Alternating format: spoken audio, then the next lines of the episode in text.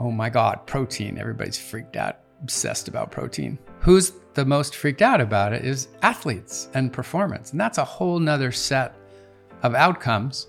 Uh, I have tried for years to work with some of the Stanford varsity teams, and the coaches will not let me. These are my players. You stay away from them. I'm you and your vegetables and your protein and your whatever. I don't know. I pretty much looked at what Larry Appel and Frank Sacks wrote, and I said, okay, so I'm not going to tell you exactly what it was because we ju- we matched those things, and the rest they said that in the New England Journal of Medicine, so I get to say it over here when we mm-hmm. publish this one. Recca, I had some ants got in my SCOBY one time, a couple of ants. Like I opened it up, I don't know how they got in there. It was gone. It was shot. Today's episode is with Professor Christopher Gardner. Dr. Gardner is a professor of medicine at Stanford University. His primary research focus for the past decade has been randomized controlled nutrition intervention trials, testing the effects of various nutrition interventions on chronic disease risk factors, including blood cholesterol, body weight, inflammatory markers, and the microbiome. Before we get into this episode, a quick reminder to please subscribe on YouTube, Apple, Spotify, or whatever platform you're tuning in from. Your support is greatly appreciated and enormously important to this show finding its way into the ears of more people. And now, my conversation with Professor Christopher Gardner. One of the best ways to track our health is to regularly get blood work done so we can take a peek under the hood and get a feel for the state of our cardiometabolic and hormonal health. You can do this with your local doctor, or you can use a service like Inside Tracker. The nice thing about Inside Tracker is they make the process super convenient. You can organize their phlebotomist, a person who draws blood, to come to your house or office to do the blood draw. A few days later, your results show up in the Inside Tracker app, and they provide lifestyle recommendations based on whether a particular test is suboptimal, normal, or optimal. I've checked Inside Tracker's lifestyle recommendations, specifically the exercise and nutrition ones, and I can confidently say they are evidence based and in line with the information shared in both my book and on this show. They even added ApoB to their ultimate plan, based on recommendation from myself and others. It's also nice to have all of your lab results readily accessible in one mobile app, making it easy to pull up past results and see trends and patterns over time. Get 20% off the entire Inside Tracker store. To get started, go to insidetracker.com forward slash Simon for this exclusive offer. That's insidetracker.com forward slash Simon.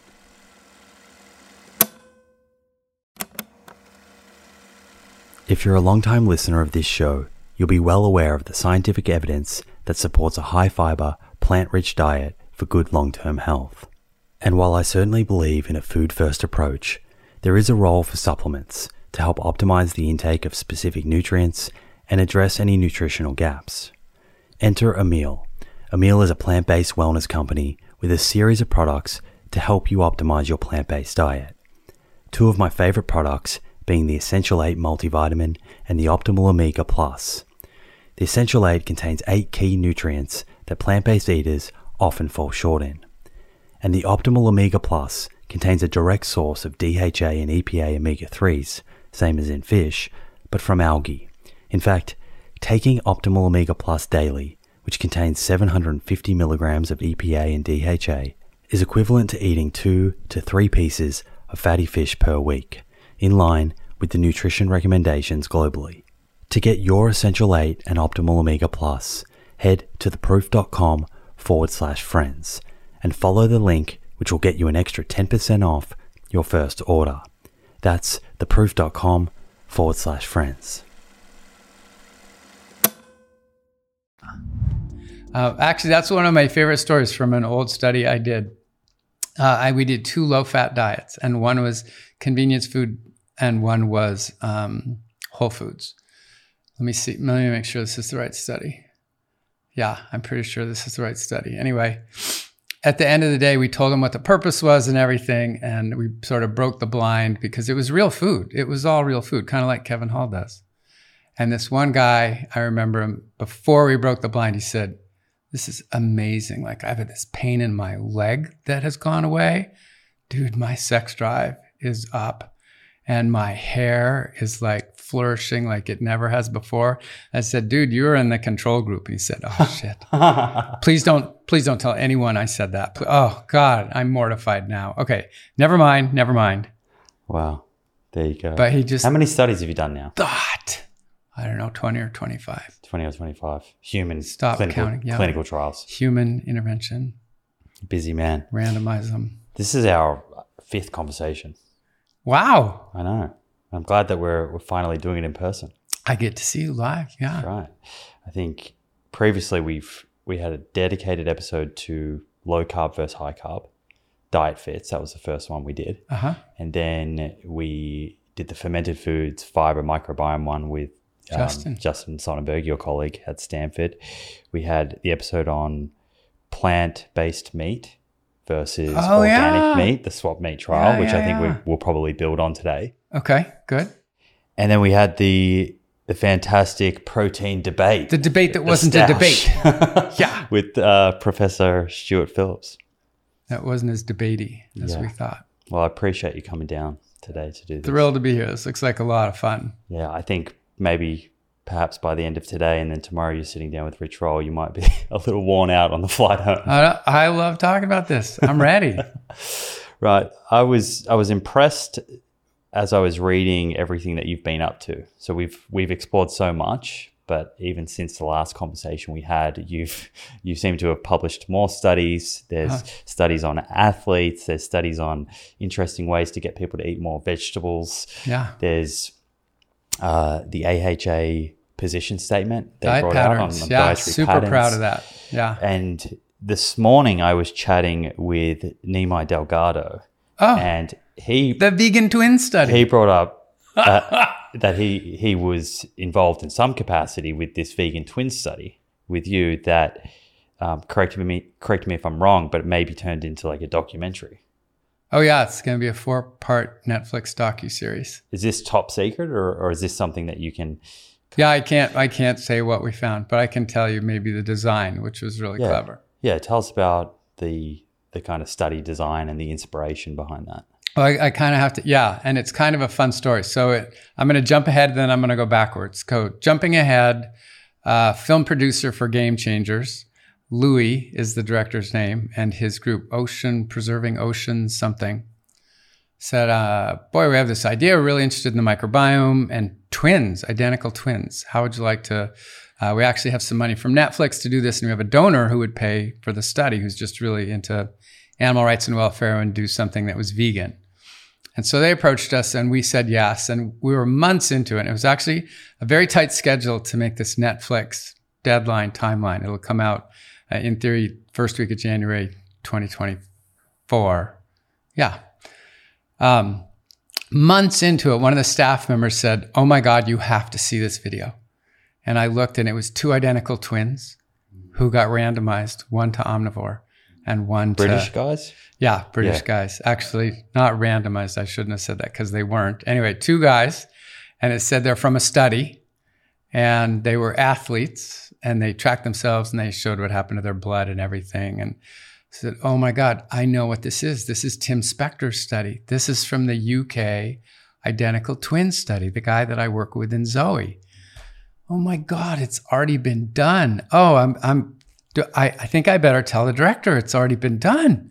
And so I sort of sheepishly said, Damn, we are way into this. I'm going to have to call the guy up. And I said, Louis, we saw this other thing. And he said, Oh, yeah, no, that's where I got the idea. I saw the video. it was one step. It was ahead. only two guys. It wasn't a Yeah. study. It was two guys who were in Tim Spector's identical twin study, but they just did it on their own. Interesting. It was like a media stunt or something. And it, yeah. they made a video out of it. But at one point, they said from the study. So I thought, Okay. oh, somebody else did this already. But it was really fun. We worked with identical twins, How many twins? which are who 22 pairs of identical twins. wow. And they get randomized to stay omnivore or go vegan. And the really funny thing is, we had this uh, reveal, the big reveal, like which one do you get? And they clearly had strong opinions one way or the other, like somebody didn't want to and somebody did. And it was quite mixed. Right. So you you filmed their re- their reaction. Yeah, that. like really half of them wanted to try vegan and half of them really did not. And they were relieved when they got omnivore. So Right.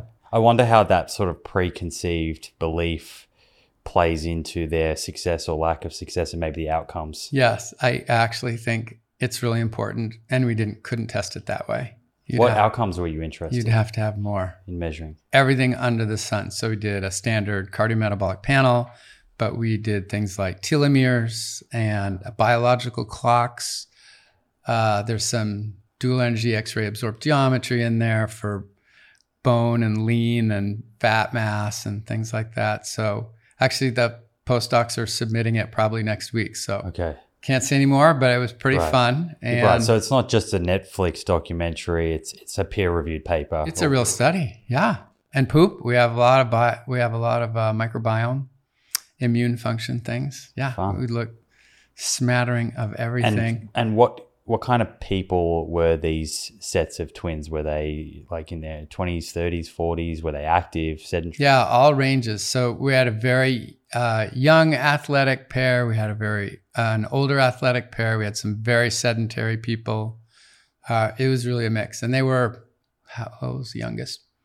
Maybe twenty, and maybe as old as sixty-five. So no, yeah, very very loose inclusion criteria. Anybody who wasn't sick. So some of them were a lot healthier than others, but nobody was outright sick. Okay, I think I can probably guess some of the results, but I, I, I imagine we'll probably we'll need to get you back on. Um, I'll be ready for another one. Yeah, that one will be a lot of fun. There'll be a lot of people interested in in those results. Last uh, or a couple episodes ago, we spoke about the swap meat trial, and I believe that recently you've sort of um, done a follow up study, a similar study to that, but with athletes. Perhaps if someone has didn't tune into the swap meat trial episode we did, we okay. could start with uh, just a higher level what that was yeah. and what the main takeaways were from that.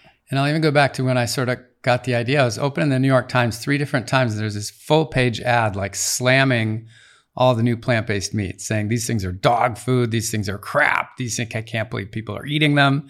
Um, maybe they're good for the environment, but they're full of uh, coconut oil for the saturated fat. They're high in sodium and they're ultra processed. So your cholesterol's going up, your blood pressure's going up, and your weight's going up. And I thought, that's my superpower. I, I do that kind of study. That wouldn't really be that hard. I could give people a couple servings a day of plant meat and a couple servings a day of red meat fact, I bet we could deliver that. I'm not going to do the feeding study that Kevin Hall does. I'm not going to incarcerate them or domicile them, but yeah. So for now, I have to remember there's different studies do different things. This is eight weeks each. It's a crossover, so everybody did both things. And this is before the pandemic or after? Before we finished this one before the pandemic. So I think we enrolled 40 and 36 finished. So we have good retention, and LDL cholesterol went down, not up. And that was pretty easy to predict because, yes, coconut uh, fat is saturated, but there was less saturated fat in sure. the plant based alternative. Maybe a little meat. bit more fiber, or was the fiber match? Oh, no. And it was, fi- no, it wasn't fiber match. All we did was swap out the meat, everything else was intended to be the same. And okay, just a little side note to address that comment would be we said, you know, you're on your own for the rest. We're not buying you the rest of the food. But we do want to say that if it's the burger, and you're having a white bun, and we don't want you to have a white bun. But if you have a white bun in one phase, you need to have it in both phases. And if you put on uh, uh, iceberg lettuce on one, you got to put iceberg lettuce on both. But if you put the whole grain organic foofy bun on one, you got to put it on both. And if you have the farmer's market lettuce and tomato on one burger, you got to have it on both. That kind of ties into one of your principles, which I think is compared to what and with what or something like that. Yeah. Uh huh. Instead of what and with what. So you got to make sure those are. And this is the other thing that's that's big for me in the studies I do is matching versus mismatching. So go back to nutrition and just pills. It's really easy You don't have to change your diet. As soon as you have to start change your, your diet, how much do you change?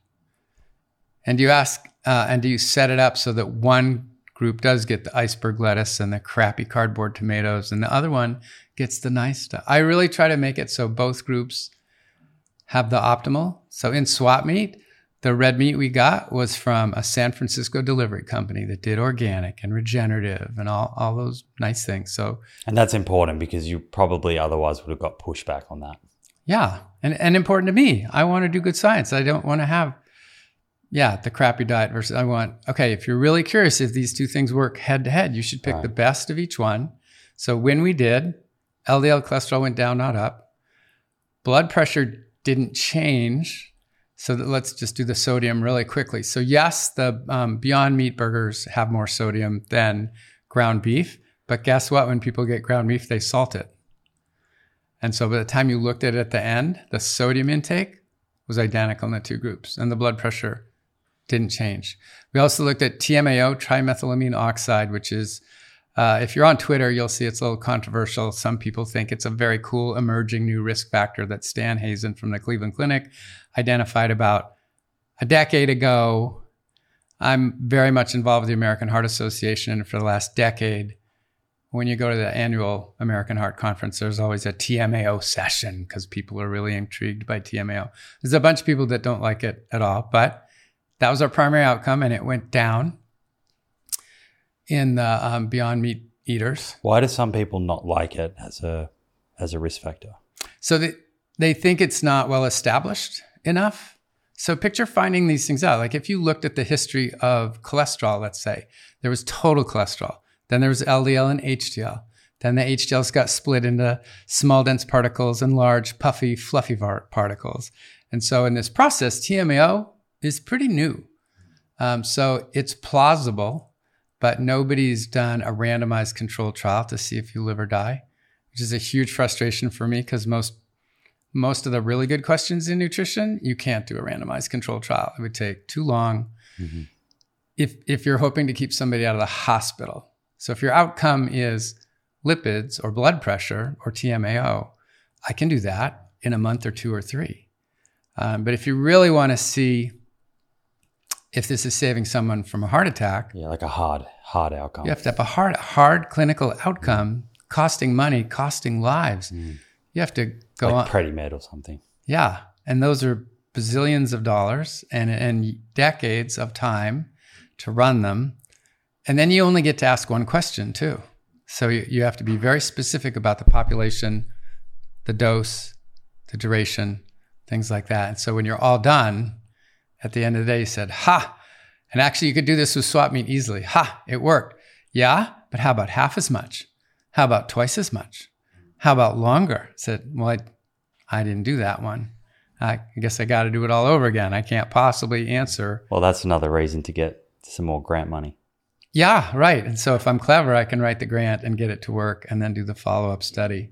So, anyway, basically, that was swap meat. The things that they got trashed for in the newspaper of getting worse didn't they even lost weight? Not much weight but they lost pretty much on average they lost a pound or two which normally i don't know how statistically sophisticated you want to be here but clinically a pound or two is not very relevant. But it was fascinating. Almost everyone lost a pound or two. And so it's if it's very consistent it can still be statistically significant even though it's not clinically relevant. But i kind of liked it because the story was oh because of kevin hall's study they're going to gain weight because of the saturated fat, their cholesterol will go up. Because of the sodium, the blood pressure will go up. None of those things happened. And TMAO went down. So it was a win for the plant based meat. If the question is instead of what? Instead of red meat. Right. Not instead of legumes. Instead of people said, yeah, but are you saying they should eat these instead of lentil? No, that's not how I designed it. That's not the interesting question. Mm-hmm. Very frustrating. I think I recall you saying that early on in the piece, maybe it was years before, when you came across Beyond Burger, you you were not a, a real advocate for these foods at the beginning. Yeah, I wasn't. A, yeah, I'm a lentil man. I want chickpeas and lentils and whole foods. I'm definitely a whole food person. Uh, and yet, soberingly, yeah, I've been doing this for 30 years. And it's amazing how little I've accomplished. Um, I've published these studies, and I, I have a real fun story that I tell mocking myself where I did one study that worked and that people weren't going to do it because it involved cooking and shopping. So even though I spent all this money and time, they said, great for science. I'm not changing. And then I did another study with real garlic and garlic pills. I was trying to lower cholesterol. Four years, $1.4 million. Nothing worked. Nothing lowered the cholesterol, not the pills or the real garlic from Gilroy. And I presented the results, and a couple people came up after and said, So, where do you get the pills? and I said, Why? And he said, Well, we want to get them. I said, I just spent four years of my life showing you it doesn't work. And said, no, we think it works for us. Mm-hmm. And so, for this whole red meat thing, especially now that I've been much more into the environment than the past, I've been saying, yes, there's all kinds of health and environmental reasons to eat less red meat. And that doesn't make much of a dent for a whole lot of people. So I became much more open minded to, ah, I get it. These guys are trying to make something that looks, smells, tastes, everything is the same. At one level, that bothers me, but I'm watching some people switch. They're willing to make a dent. And so, yep, I think there's like a hundred answers that we need, and this isn't the answer but it, it's one option that I like having out there. I think you're selling yourself a little bit short when you talk about impact of your research. Okay. I think we'll we'll hopefully we'll get to some of the work that you're doing at the community level because okay. I think some of that stands to be extremely impactful and and hopefully acts as a bit of a blueprint for for other sort of cities and and um, researchers to think about. I'm referring to the health matters stuff that you're you're doing. Oh, thanks. Um, you mentioned you're so you're a lentil man, but you're also a kombucha man.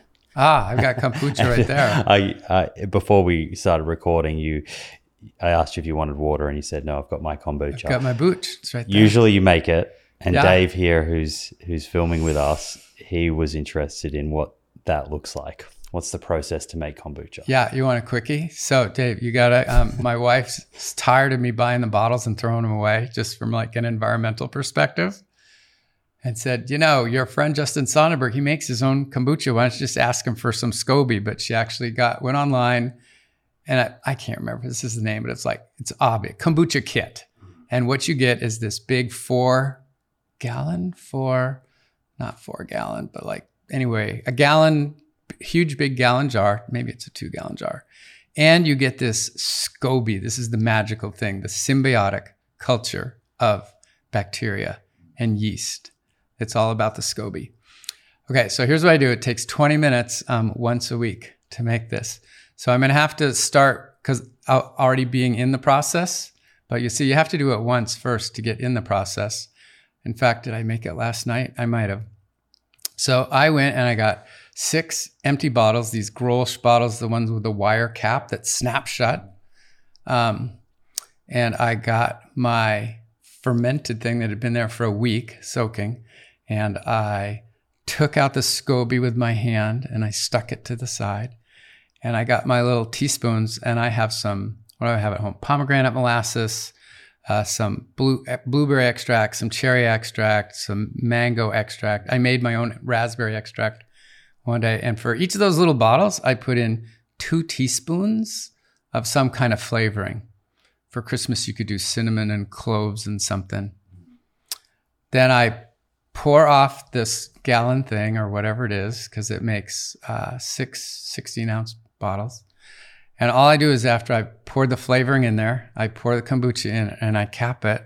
I put it aside, and a week later, it is drinkable. Okay, now what do I do while I was doing that? I get a big pot of water. I boil four cups of water, and I get four tablespoons of tea in sort of this big ass uh, tea bag that I have.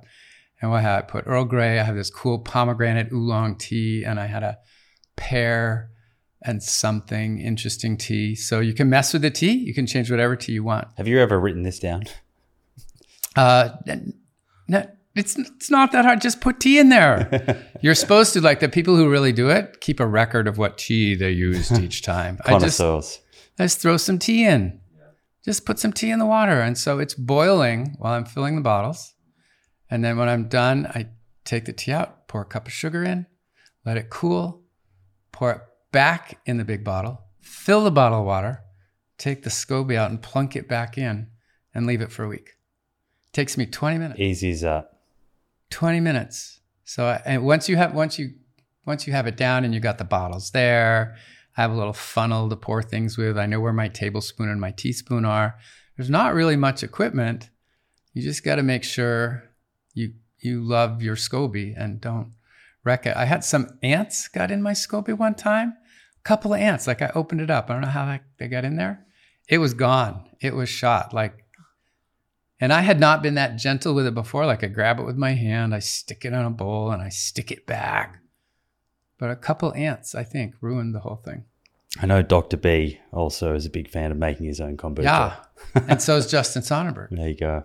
Yeah, it's really not hard. And you get to play with the tea or the flavorings. And so, really, take one quick step back. It's a week in the jar and it's a week in the bottles, and then it's drinkable. Right. And it's beneficial for the microbes. Yeah. And it's full of microbes. Yeah. And I have a bottle every day. But today I traveled, and so I got some booch down the street on the way here. Staying hydrated with booch. Yeah. If you've tuned in to the many episodes I've done focusing on cardiovascular disease, the leading cause of death globally, you'll be well aware that ApoB is a better biomarker for measuring our risk of having a heart attack or stroke than LDL cholesterol. The only problem is that not every pathology lab is set up to test ApoB levels. Fortunately, this has now been made easier by Inside Tracker, a leading health and wellness company, founded in 2009 by experts in aging, genetics, and biometric data from Harvard, MIT, and Tufts that provides lifestyle advice based on your blood test results. With the new edition of ApoB, Inside Tracker's ultimate plan now analyzes 44 biomarkers, including metabolic health markers like HbA1c, triglycerides, and blood glucose, important nutrients like vitamin D and iron, as well as hormones like cortisol, sex hormone binding globulin, free testosterone, and total testosterone, before giving you science backed lifestyle advice to optimize your health and longevity. Your data tells the story of your health. With Inside Tracker, get to know your story and create a lifestyle that delivers better health for longer. Get 20% off the entire Inside Tracker store. To get started and redeem this offer, go to insidetracker.com forward slash Simon. That's insidetracker.com forward slash Simon.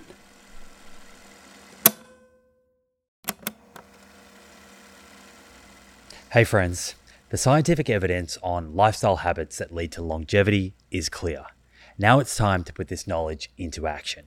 I'm excited to announce the Living Proof Longevity Challenge, a 12 week program to build evidence based lifestyle habits to optimize longevity. My team and I have transformed over hundreds of hours of conversations with experts on aging, nutrition, and exercise into a life changing 12 week program that will challenge you to develop habits that lead to a longer, better life.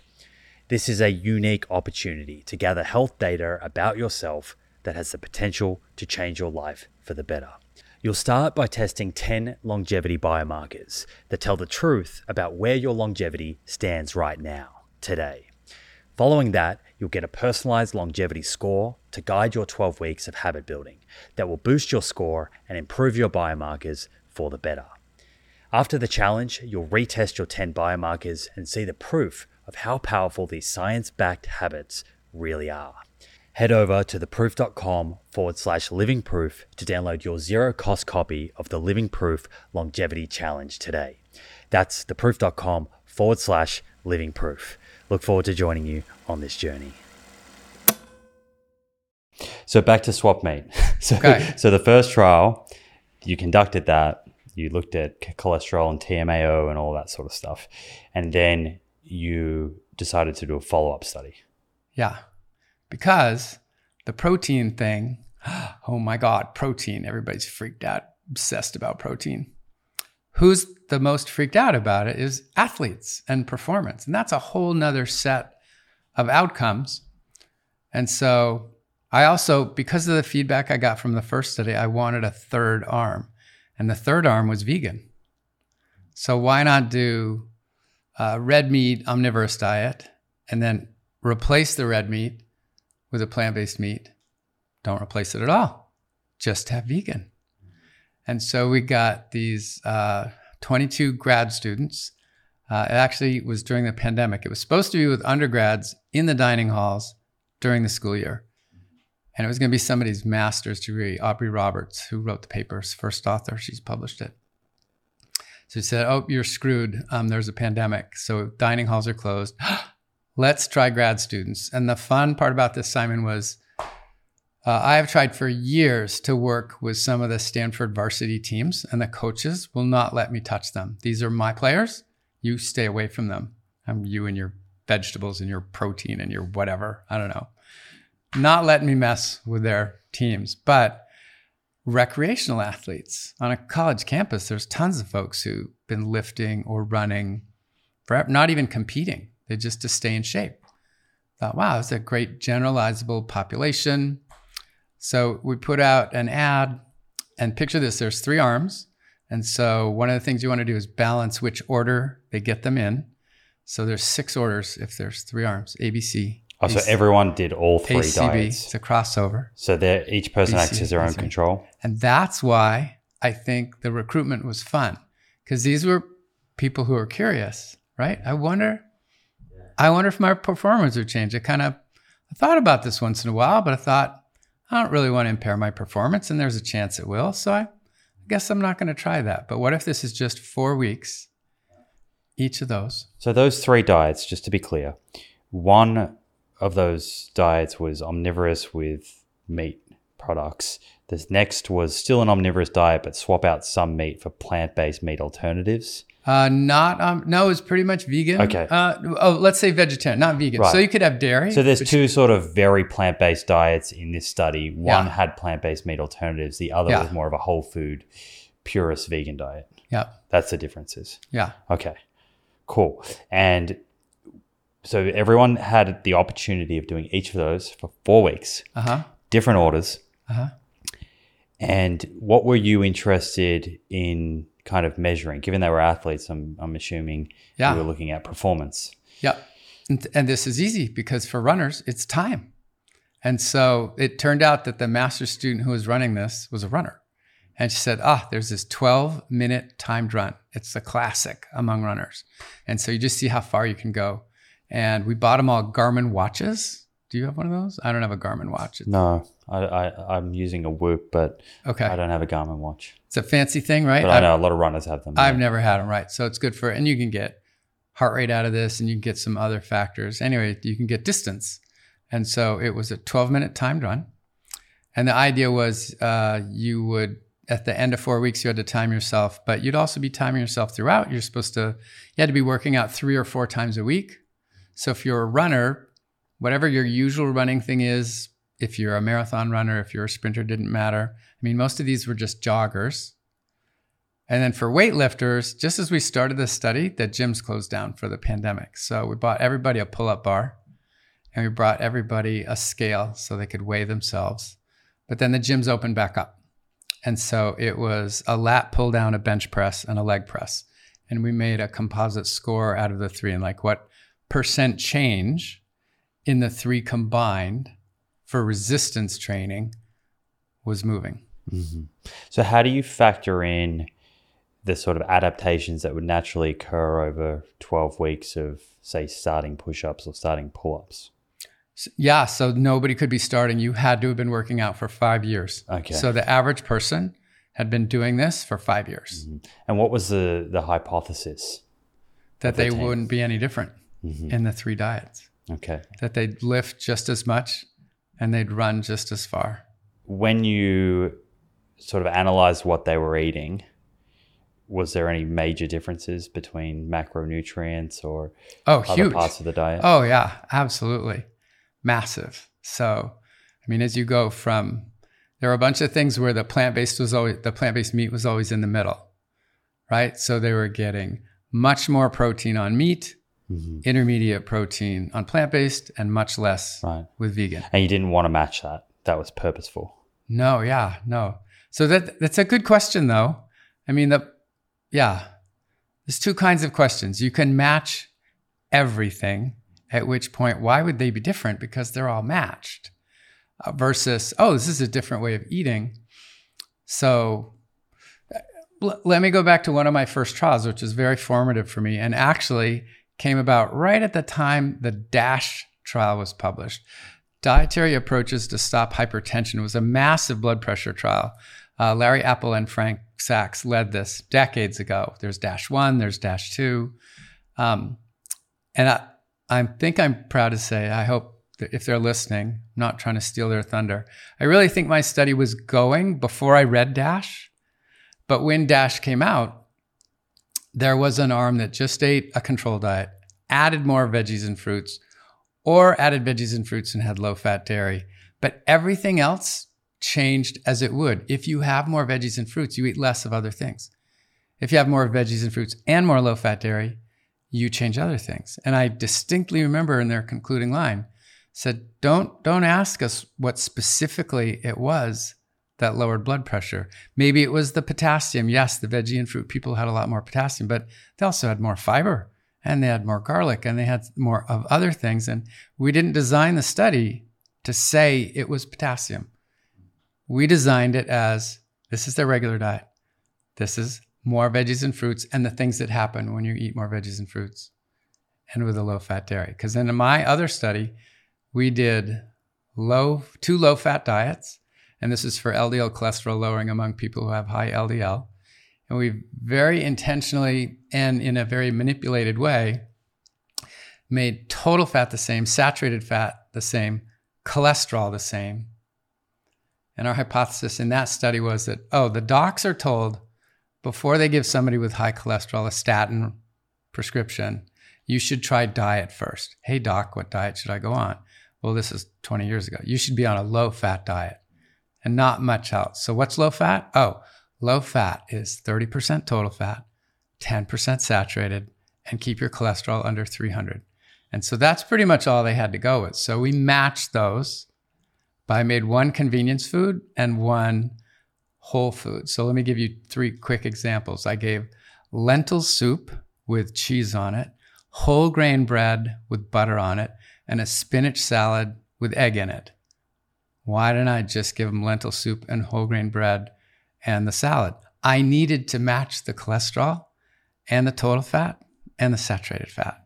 So some of the stuff was very intentionally matched because my question was is it just low fat? Or is it diet quality? Or is it diet quality? Yeah. And so. What study is that? I call it the guideline study. Uh, I don't think anybody else calls it the guideline study. 2005 in the Annals of Internal Medicine, one of my first studies. Um, yeah, and it was so the guide the what we also called it low fat plus. Low fat low fat plus had more fiber, more soy, more garlic, more antioxidants, more dozens of other things. And so I pretty much looked at what Larry Appel and Frank Sacks wrote and I said, okay, so I'm not going to tell you exactly what it was because we ju- we matched those things and the rest. They said that in the New England Journal of Medicine, so I get to say it over here when we publish this one. We intentionally didn't match the other things because that's part of what happens when you eat food. Other things change. So, could we go back to what yeah. was different? So, SWAP-MEAT athlete. Yeah. So, SWAP-MEAT athlete, the protein ranged from high to low, carbs, high to low, fiber, high to low. You can imagine which directions these are going. Right. So, the more the plant based, more plant based was higher carb, it was higher fiber, it was lower protein, and it was probably lower saturated fat. Yes. All those. Like all the things that you would expect. And Aubrey did such a nice job writing this because she pulled out some athletic guidelines and she said, even during the vegan phase, the protein was adequate for what they recommend for protein. And even for the um, runners who were on the omnivorous diet eating meat, they were getting like the amount of carbs that you should get to be a runner even when you were eating meat.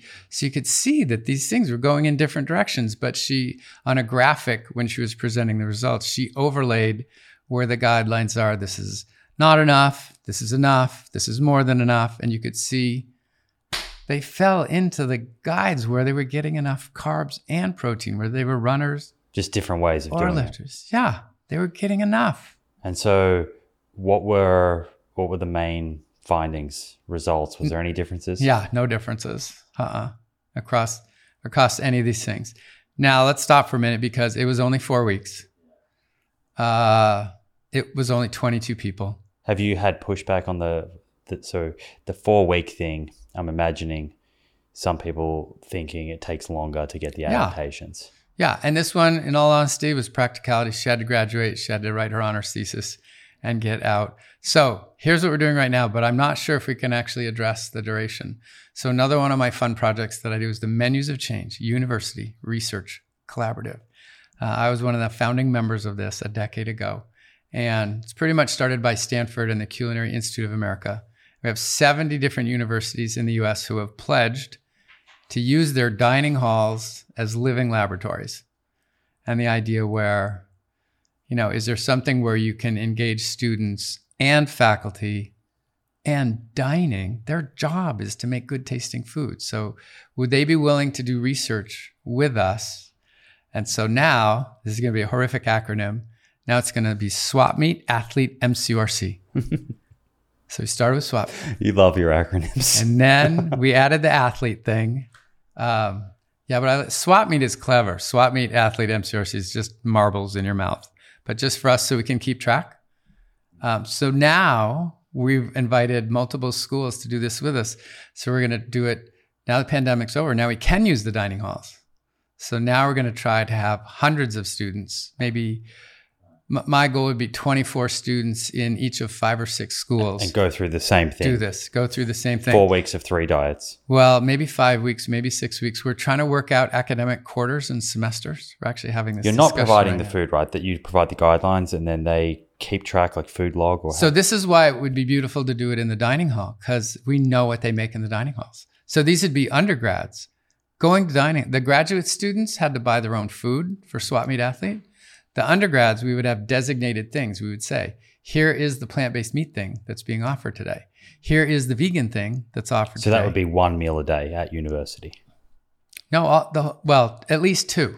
So the the goal would be like lunch and dinner, or two breakfast and dinner, same kind of thing. So you got to get up a plant based protein, plant based alternative protein, and a meat based. These are interesting studies. You must have fun. Uh, it's so fun designing them, yes, and that's a pain in the butt to run them because you have to get people to agree and show up and provide the data, and they're not mice, and you can't chop their heads off and look at their spleen or anything. But yes, humans are And then people, as soon as it's published, say it wasn't long enough.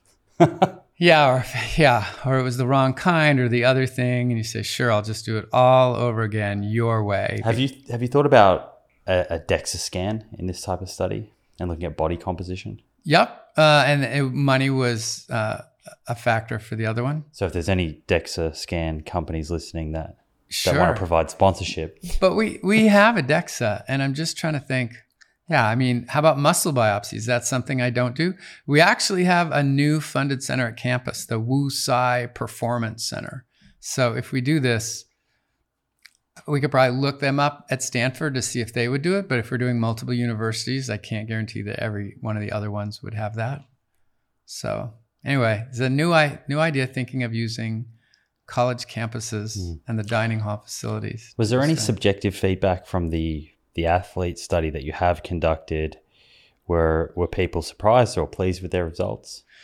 Uh, I- I'll give you the simplest one, which is probably obvious, but it's at least worth mentioning. The runners thought they would do better on the vegan because of the carbs, and the resistance trainers were concerned that they would do poorly. Less protein. They really thought that they were surprised that they lifted and benched as much. They really thought, yeah, this isn't going to work. They were worried. Mhm. And so there's definitely a different mindset.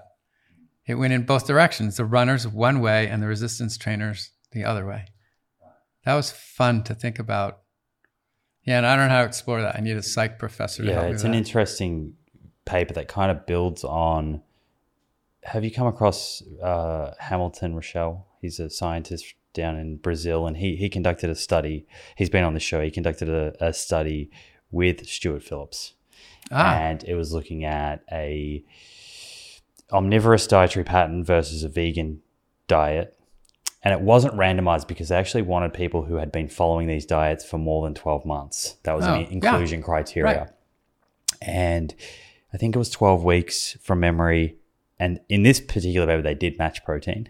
They matched protein at Uh-huh. uh, 1.5 grams or something per kilo, fairly fairly high. and over 12 weeks put people through i think two resistance training sessions a week and and measured like uh, muscle hypertrophy and some 1rm strength tests. And over that 12 week period saw no significant differences between two groups. Okay now wait a sec. For 12 months they had already been on those diets. That's why they were randomized. But were they all trained individuals?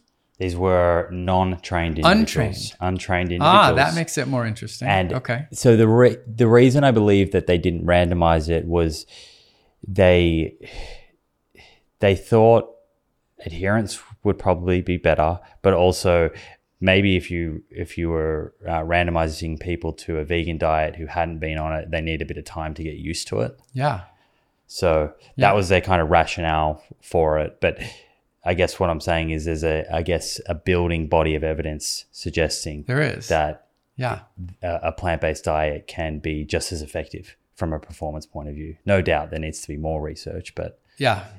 So in Aubrey's paper, she cites a lot of other studies. Quite a few of them have their own limitations. They didn't measure adherence. They had a lot of dropouts. They, but as, as she went through, she found most of the studies were pretty consistent with her own findings. And I think even in our discussion with Stu Phillips, we saw, I mean, he's, I see him on Twitter all the time saying, here's another one plant based and animal based protein work out fine. Yes, once again, they see the same thing. It's not that big a deal. It's amount of protein and what's your baseline protein that you're getting already. And and is that resistance training stimulus there? That seems to be the most important. It is, yeah. The, my one quote from him from a long time ago was it's at least 90% the training. Very cool. Tell me about the the position statement and your role at the Ah, AHA. So yeah. you're you're the chair of the nutrition committee. Yeah. So the American Heart Association has like 15 different uh, councils. One of them is the Lifestyle Council, and the Lifestyle Council has an obesity committee and an exercise committee and something else and a nutrition committee. Although to be honest, the nutrition committee is pretty old. It goes back many decades. So it might have even the nutrition committee was there before there was a lifestyle council. But anyway, that's where it lives. I'm the current chair. Uh, it's a two-year role for your vice chair for two, and then your chair for two, and then your past chair for two. So it's sort of like a a six-year role. And their main one of the, one of the main things they do is they write scientific advisory statements about whatever the American heart has been getting from the general public that they're confused about. So, oh, is it fish? Oh, is it seed oils? Oh, is it saturated fat? Oh, is it ultra processed foods? So, whatever the public's confused about, they come to the committee and say, you know, which ones of these, would, what kind of expertise do you have now? So, we have about 10 members on the committee.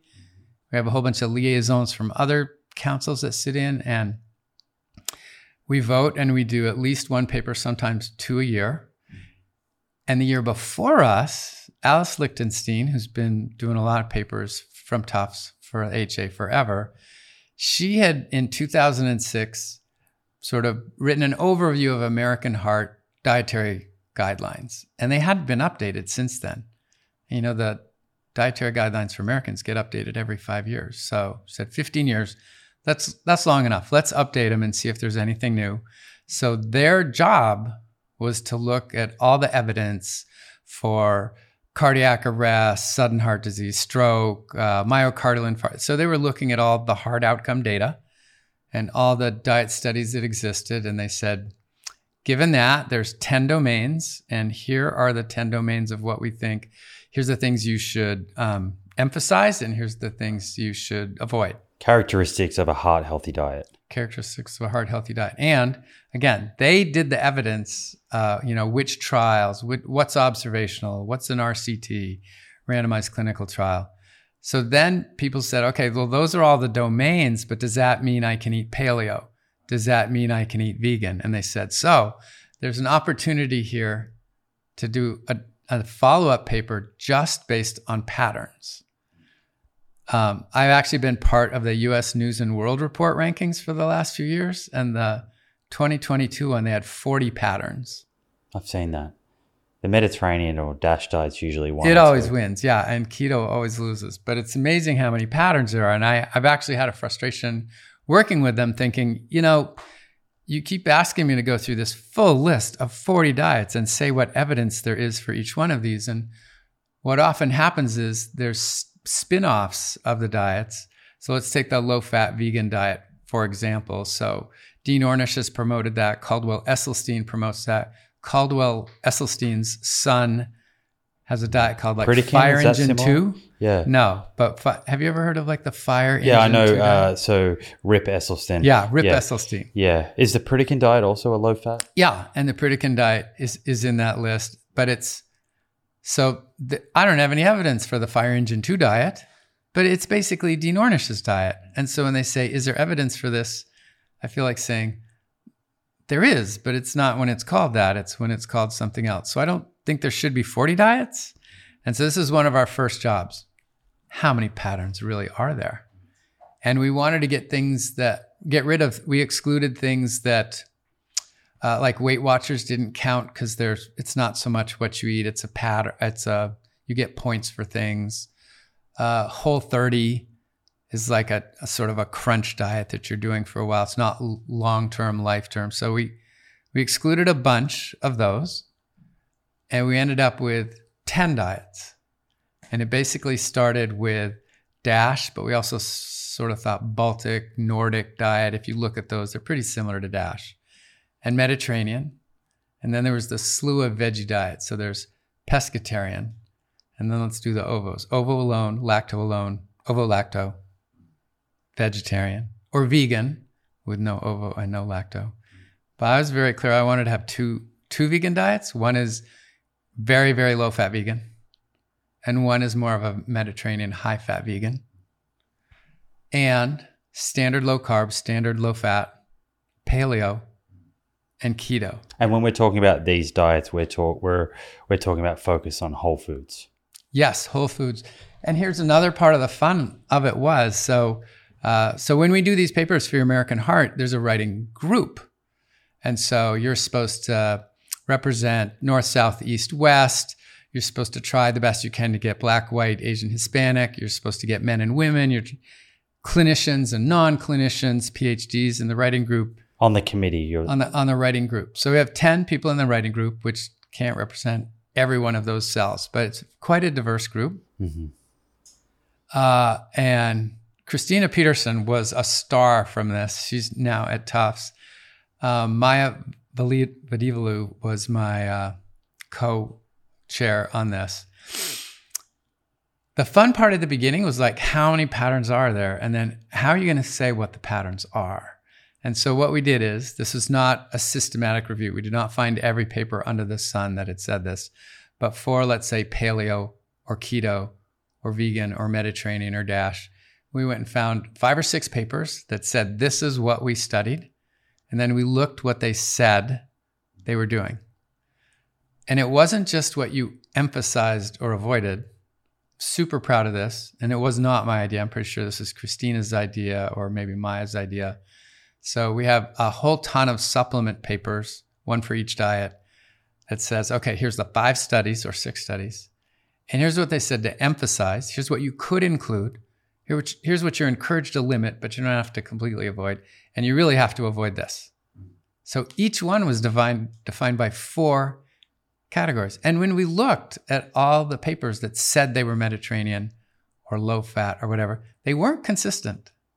They weren't entirely consistent. And we were very specifically looking at the 10 domains of the 2021 paper that Alice Lichtenstein wrote. But our job was if these are the 10 domains, how consistent are the patterns with the 10 domains? So we had to find the papers to see how they defined them. And let me just give you one tricky one is dairy and Mediterranean is a little gray. I know a Mediterranean diet score that dings you for eating dairy. And I know a Mediterranean diet score that gives you a point for having yogurt. Right? Mm. So it's there isn't one Mediterranean diet. right. That's interesting. So when you're looking at the evidence or a study, it's like which Mediterranean diet is it? Yeah, I really think if you get the Greeks and the Turks and the Moroccans and the French in one room, it could be a fist fight. Like, no, no, no, mine is the Mediterranean diet. No, it isn't. It's it's a thing. It's a pattern, and that that's the challenge with patterns is there's a lot of wiggle room, and the benefit is, oh, if you're following this pattern, it allows you some flexibility. Uh, you know, there isn't anything you really have to eat or anything you have to avoid, but you should eat along these lines. But that makes it a little harder to interpret But we were ready for this. We thought this would be a fun paper to write. Say, okay, we don't have to prove if it keeps you out of the hospital or not. They did that in 2021. We just have to see how much the literature about this pattern of diet matches with the domains of things you should and shouldn't do. And so then we scored everything basically on a zero to 100 score. And we came up with four tiers best tier, worst tier, middle tiers. I'll stop there for a minute. That's what we did. It's fascinating. So essentially, you're looking at all of these different popular dietary patterns that people are exposed to, whether they're reading articles online or buying diet books or on social media. How how well do these dietary patterns mix meet certain characteristics of a dietary pattern that we know leads to good long term health? Yeah, that part I was already established. So nobody's where did how come you didn't cite my paper? I wasn't trying to cite your paper. It's just trying to show if they match the 2021. And what were the high level? What are those characteristics of what had been established as characteristics of a dietary pattern that lend to lend themselves to good long term health? You will be shocked. It's more vegetables and fruits and whole grains. Like some of that stuff never changes. I'll tell you what is the most interesting, given how often we have discussed this protein. So if you haven't seen this, go look at the 2021 or share it with your viewers, listeners. Of the 10 domains, protein is one of the domains and it has four subdomains. So the first one is try to get most of it from beans and nuts. And then I hope I get all four right, but I'm not sure if I'm gonna. Um, when you have dairy, have low fat. You know, when you have fish, try to get the ones that have omega 3s. If you choose to eat meat, try to choose lean meats. Uh, we're, we're going to put this table up on on the video on YouTube. I know that I know the exact image that you're talking about. So it, so that was one thing that really struck me is that I think is different than the past that they really highlighted four levels of protein. Now, picture the nightmare this actually created for us because we needed we wanted to give one score for each domain. Do you get a point or not? And then we decided, well, they're not all really specific about them. Some of them are. So, okay, let's have a point if you are following that, and three quarters of a point if, if you're kind of following it, and a half if you mention it, and zero if you like don't mention it or say do the opposite. So, we also had to come up with this scaled point score. But for protein, we, need, we needed one score, and there were four subdomains. And if you're vegan, you're not supposed to have any meat. Like, do you do you get zero or negative or, or what? Anyway, we had a lot of fun putting together the protein. I'm sure there are other ways to do it. So sadly, this part of our heat map, it ends up being a heat map, which I'm sure you'll share yeah. with your viewers. Green for good and red for bad and yellow for in the middle. But in the protein section, there are sort of these hatch hatch marks. Um, you know, they didn't address this because you can't address it in a vegan diet. You're not supposed to have meat. Uh, and in a vegetarian diet, you can have yogurt, but in a vegan one, you can't. And in a vegan one, you won't have fish. And there were a couple other places in the grid where it was just sort of inappropriate because of what the diet is. They wouldn't have even talked about that. So some of the little squares in our grid are missing. Mm-hmm. And so it was, it was intellectually, it was a blast, like trying to think at the end of the day, I just want to score from zero to 100. How do I do this and recognize some of the subtle differences. Did anything surprise you, or did you already have, based on that, those 10 domains and your understanding of the dietary patterns, did you already have a kind of fair idea where these were going to land? Yeah, no, I, I thought they would land where they did. Uh, the hardest ones are the middle ones. So at the top is Dash, Medit. Oh, well, here's a, a quippy one. So we actually had Mediterranean ahead of Dash at first when we were just sort of making our lists. And Dash scored higher for two reasons, just a little bit higher. One was Dash is super specific about sodium, and Mediterranean is not really specific. And for American heart, sodium's a big deal for hypertension. Secondly, Mediterranean, you get a point for drinking moderately, but you don't get a point for excessively drinking or abstaining. And Dash, you're not supposed to drink. And the guidelines said to not drink. And so Dash actually came out a little ahead of Mediterranean. And so we had been working with this graphic and then ordering a sequence for a long time. At the end, we had to put Dash ahead of Mediterranean. They were still both the top two. And that was pescatarian and uh, ovo-lacto vegetarian. And at the end, not surprised it was keto and paleo because they recommend you exclude so many things that are key for American heart. So whether it's um, fruits or whole grains is, is a big deal for American heart. Um, avoiding saturated fat is a big thing for American heart. So they got dinged on, and minimizing sodium. Like keto, you, you need some sodium to keep up for part of the ketogenic diet. So they got keto and paleo got dinged quite a bit. They ended up being at the bottom. In the middle were the harder ones. So sort of vegan was in the middle, vegan higher fat. Uh, low fat was in the middle. Uh, a little below them was the very low fat vegan because American Heart is not into very low fat. They want you to have healthy, unsaturated fat. So vegan, very low fat got dinged, and low carb got dinged just because if as you read through all the papers, they really oh you really do need to limit even beans and even whole grains because you'll still get too many carbs. And so those I think I just said all the yeah 10 dietary patterns right there. But it was such a blast. And I really, let me go back one more time to this. I, this is probably too much inside baseball and too geeky for you. But, and I really want to thank Kristina Petersen if she ever listens to this. This was a tireless job to see all the different diets to represent the 10 patterns and then clarify, emphasize, lim, uh, emphasize, include, limit, or avoid. It's super practical. So, as much as I really like our heat map, Another thing that was really helpful is if you're a doc, and this document is for, this paper is for docs, they'll have a patient come in saying, Doc, I'm on this diet. What do you think? they're like, I get no training in nutrition. I'm not even sure what vegan is. I'm not sure what paleo is. I'm not sure what this thing is. Oh, here's the table. That diet says you should emphasize this. You're allowed to include that. You should try to limit that, and you very much should avoid that. Super practical. And we also had to have another twist in the paper. We had to say, this heat map we had of the things that are adherent or not, this is as intended. There's a flip side to this of as followed. So let me give you the quickie there. The vegans who have the white flour tortilla with um, crappy salsa on it and a Coke. It's like, that is that is not what we meant. And some Oreos. We yes, and some Oreos we meant this other thing over here. Or the keto folks who are just eating all meat. Because yes, meat is low in carbs, but the keto diet is 70% fat.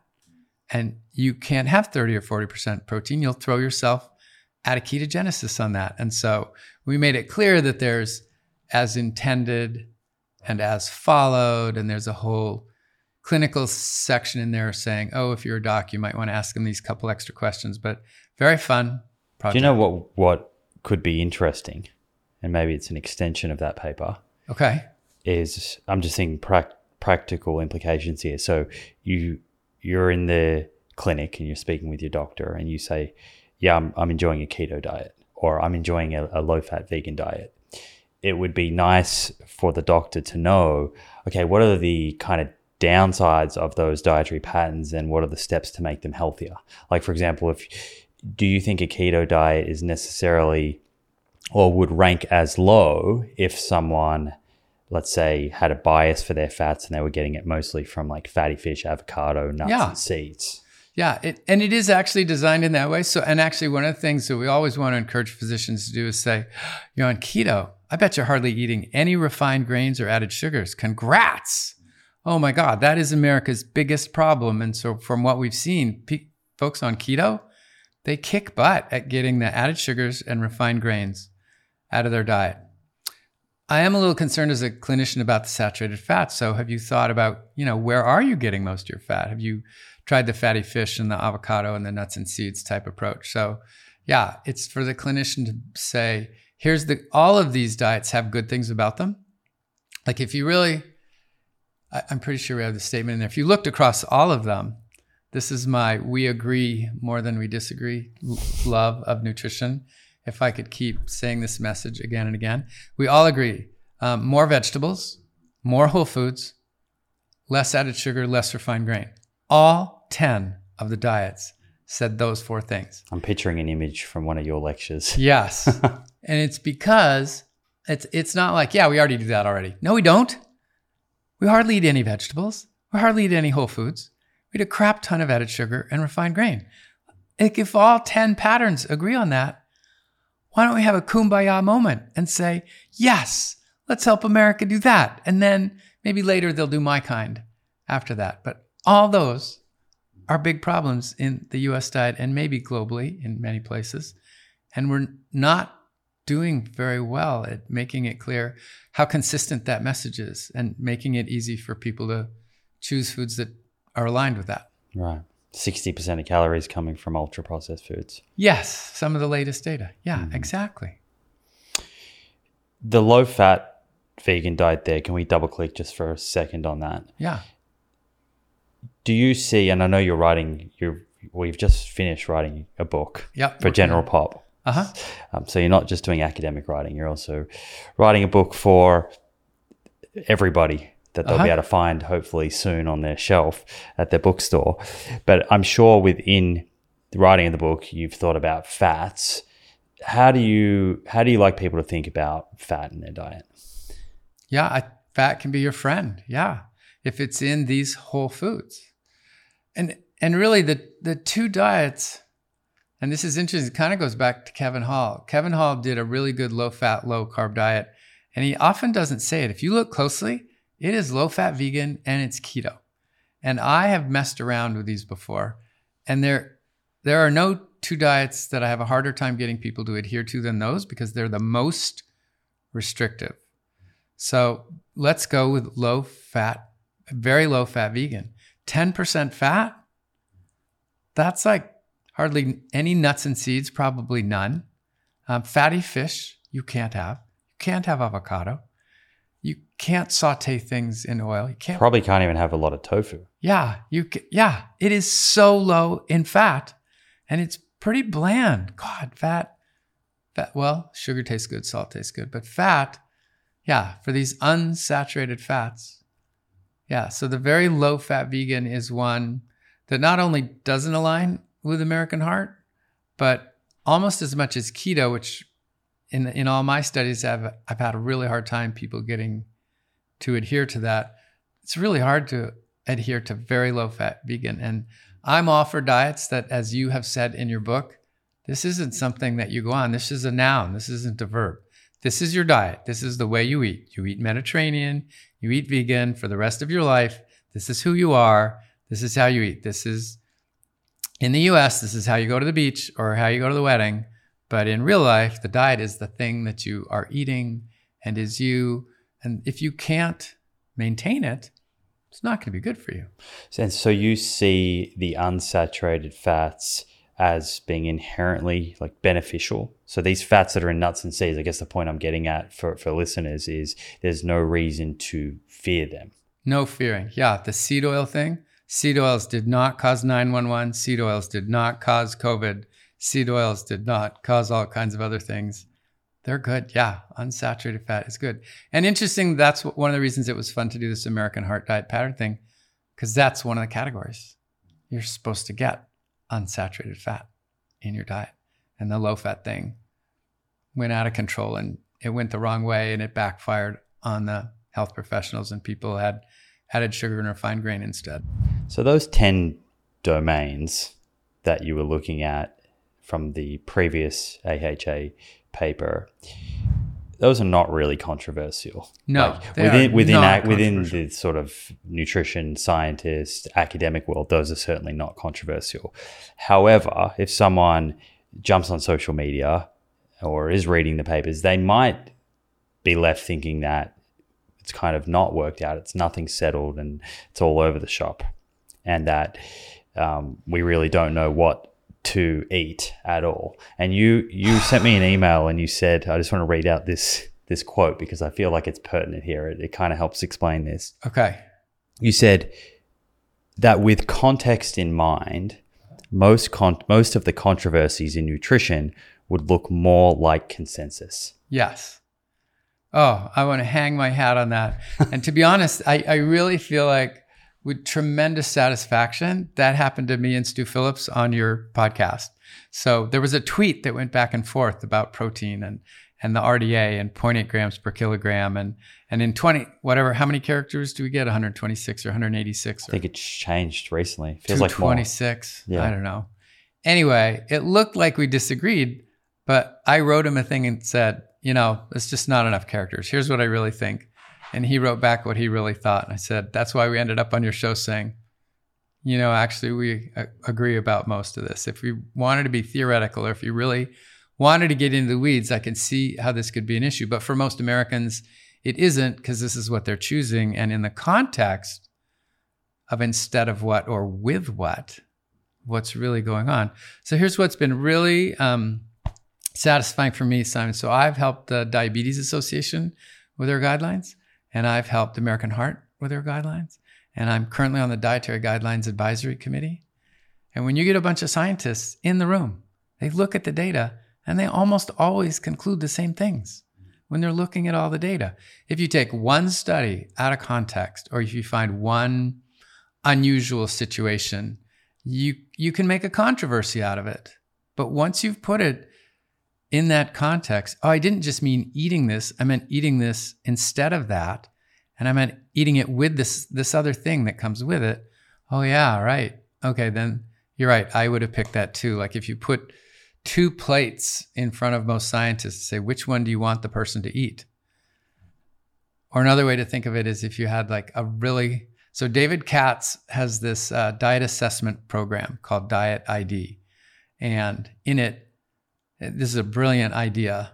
Um, he, he was trying to rank across this range of patterns of diets, hmm uh, and it was supposed. To, it's an assessment tool. Have you ever? Have I ever spoken to you about this, or do you I've know seen about it. Yeah, I've Yeah. seen it. and I've read his book, The Truth About Food. That's Yeah. a, that's a big book. So it's the, so the idea is photographic pattern recognition. Mhm. And uh, is, is this okay to go on this tangent? Yeah. this is fun. Okay, so we can we can go on whatever tangents you want. Okay. So, uh, and this the story's kind of fun. And sorry, David, if you're listening, and, and I'm getting this wrong, but Apple invited him out when they were making the Apple Watch, and they said we need somebody to tell us how we can measure diet with a watch. And he flew out and said, "You can't." Crap. Okay, I'm going back. I flew all the way across the country.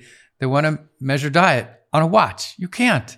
It's much harder than that. But on the way back in the plane, he thought of two things at the same time. This is David Katz synthesizing things. He's really good at this. Have you ever seen a book called Hungry Planet? And Hungry Planet has been all over the internet multiple times. Uh, it's a couple from San Francisco. One is a photographer and one's a journalist. And they went to 30 different families in 25 countries. And they lived with them for a week.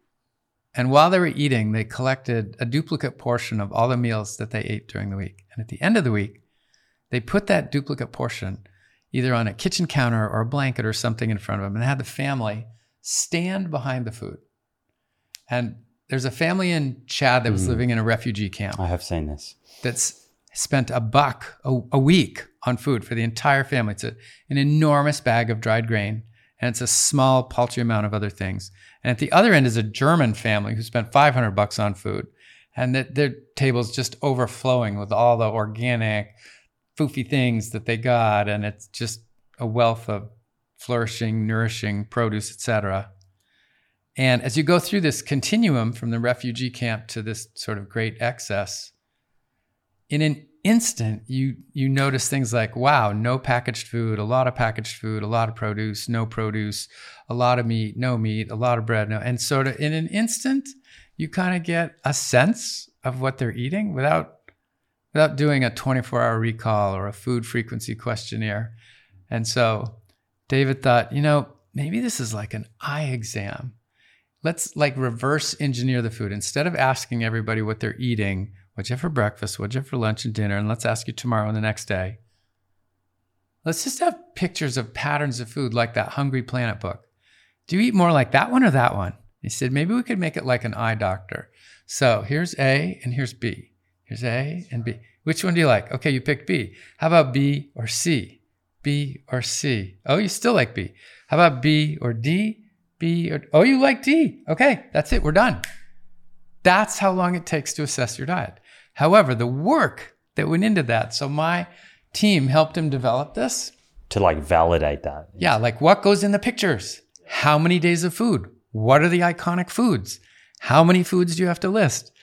And his original goal, which never worked, is he wanted 15 levels of quality for every diet pattern.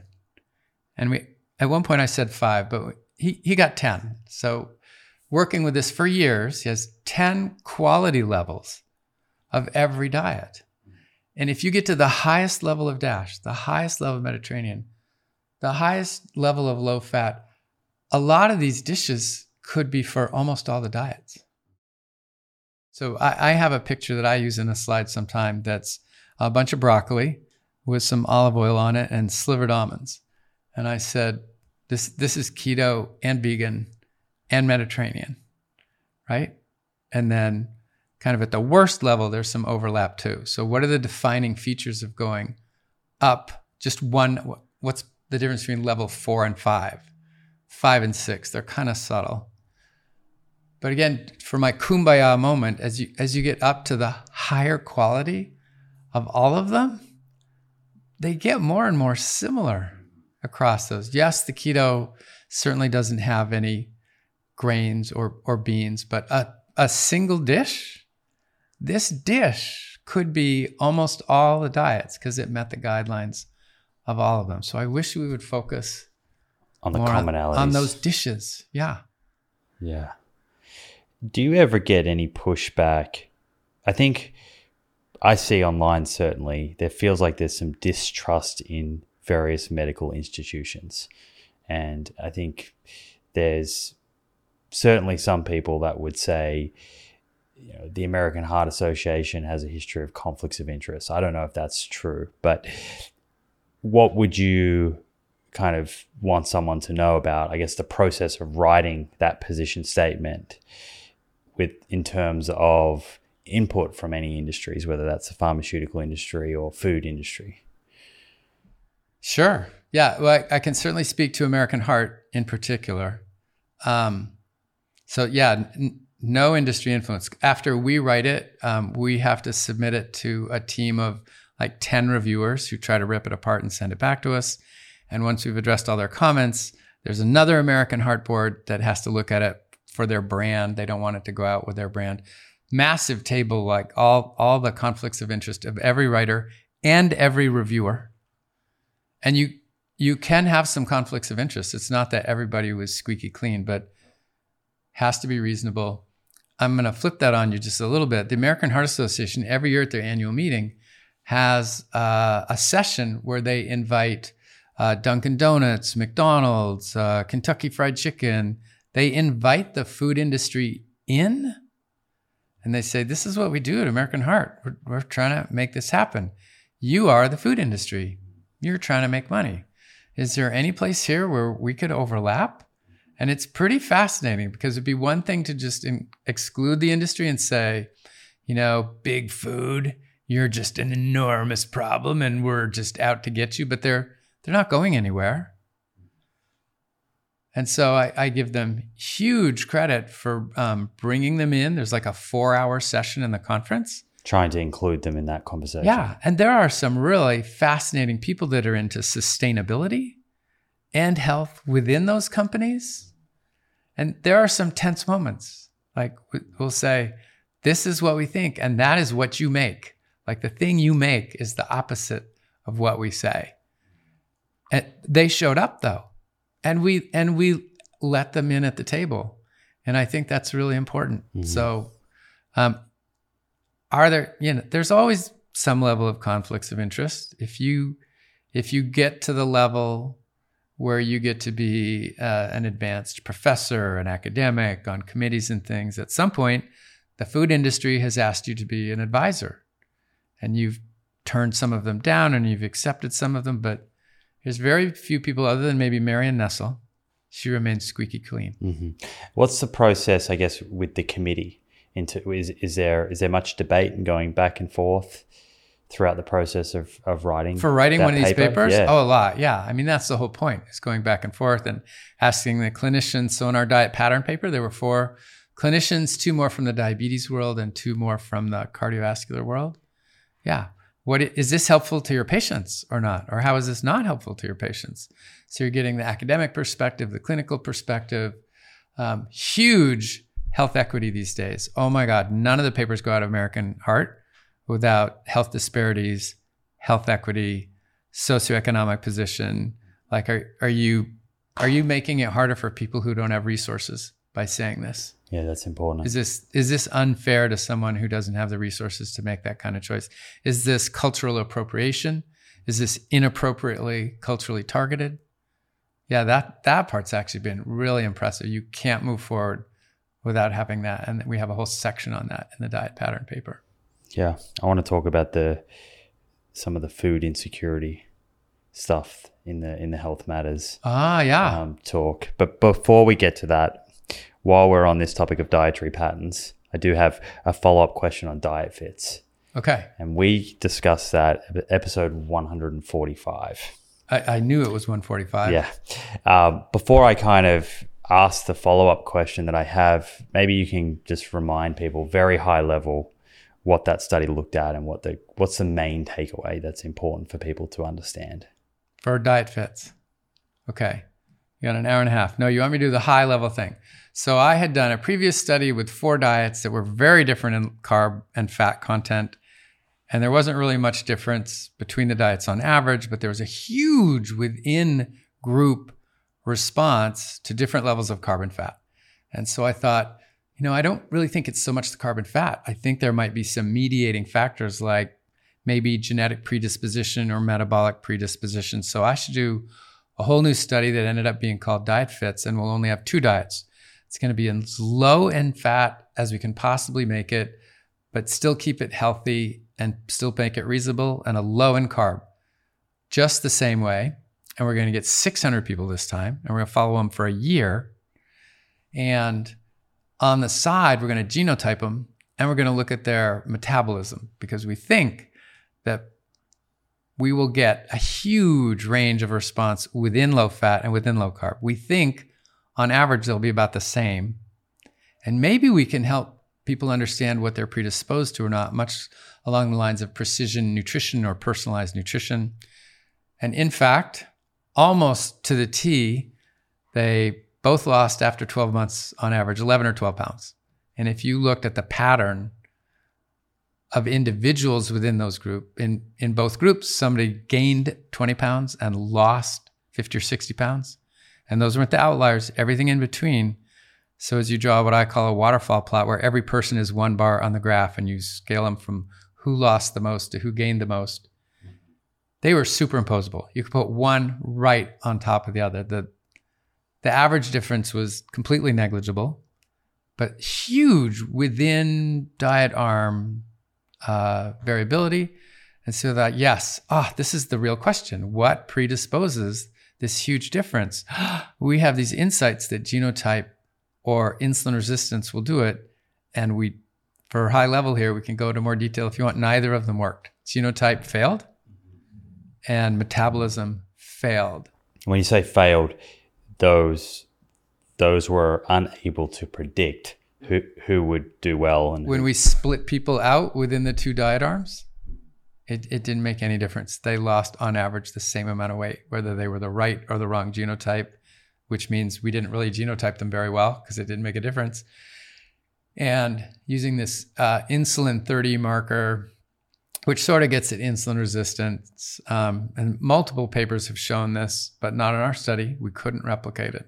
So was this paper? Would you say this was not the predicted result for uh, those who were kind of going into this study um, and putting forward the carbohydrate insulin model? Yes. Yeah. So it was a bit of a shock. Yeah. And this is a series of things that um, the Nutrition Science Initiative funded, one being Kevin Hall's study, one being ours, one the work of David Ludwig. David Ludwig has continued along this line. He's still a fervent believer in this, but I, I feel like DIETFITS refutes it. I feel like Kevin Hall's work refutes it. What about David? I believe he did a reanalysis recently. He did what, Sadie? He did a reanalysis. Oh, oh, of some Diet of the Fits. some of the data from DIETFITS. Yep. Did you you? I'm sure you've looked at that. Did that did that change any of the way that you interpret the study or, or think about? No, but this is so this is important. So he focused on the three and six month data. So DIETFITS has 12 months data. And this is actually, this is again inside baseball. This might be too nuanced, but so you can approach a 12 month study, statistically speaking, in two ways. One is you can look at how much did they change after 12 months. You could also look, if you have multiple data points, at the trajectory of how you got to 12 months. The trajectory is a little different. When we start, you have to say up front which way you're going to do it because it's cheating to say, I'm going to look at everything under the sun and whatever statistically significant, that's the one I'm going to lead with. So he said, I'm interested in baseline versus 12 months. So, in fact, low carb lost weight faster and a little more weight by three and six months, but they regained it more. So, by 12 months, there was no difference. So, David was focusing on the three and six month data, and there are some differences there. I don't care if it's not there 12 if it's not right. sustainable. So it doesn't change the way that you think about a low fat versus low carb diet. Yeah, I'm not interested in that. And the you know the simple explanation for me is on low fat, people eat about 100 grams of fat a day, and carbs they eat three or 400 grams of carbs a day. We asked them both to get to 20 grams of fat or carb a day, and then titrate back up to what was realistic the people on low carb had more room to remove carb to get to 20 grams than the people on fat. And so I can sort of see how initially it kind of made a bigger change going low carb than low fat. But once they titrated to the place that was realistic, that they could maintain, they ended up at the same weight. What do you think it is that explains why some people lost a lot of weight in both arms and some didn't?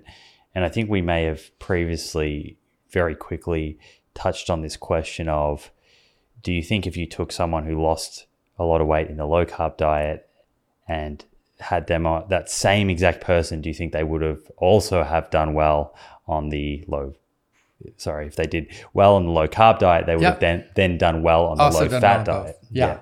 So let, let's go two directions. And one, I would say yes. I think there are people who are uh, more capable of making big changes in your diet. And when you make changes, you're more conscious of it, you're more intentional, you're not just eating mindlessly. I think that's one of the best ways to lose weight.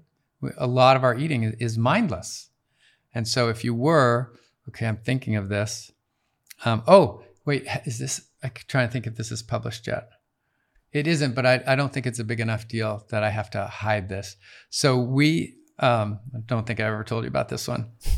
Before we did DIETFITS, we did a warm up where the the approach we used in DIETFITS, this thing I've been doing with my hands, this like go to 20, titrate up, keep it good quality.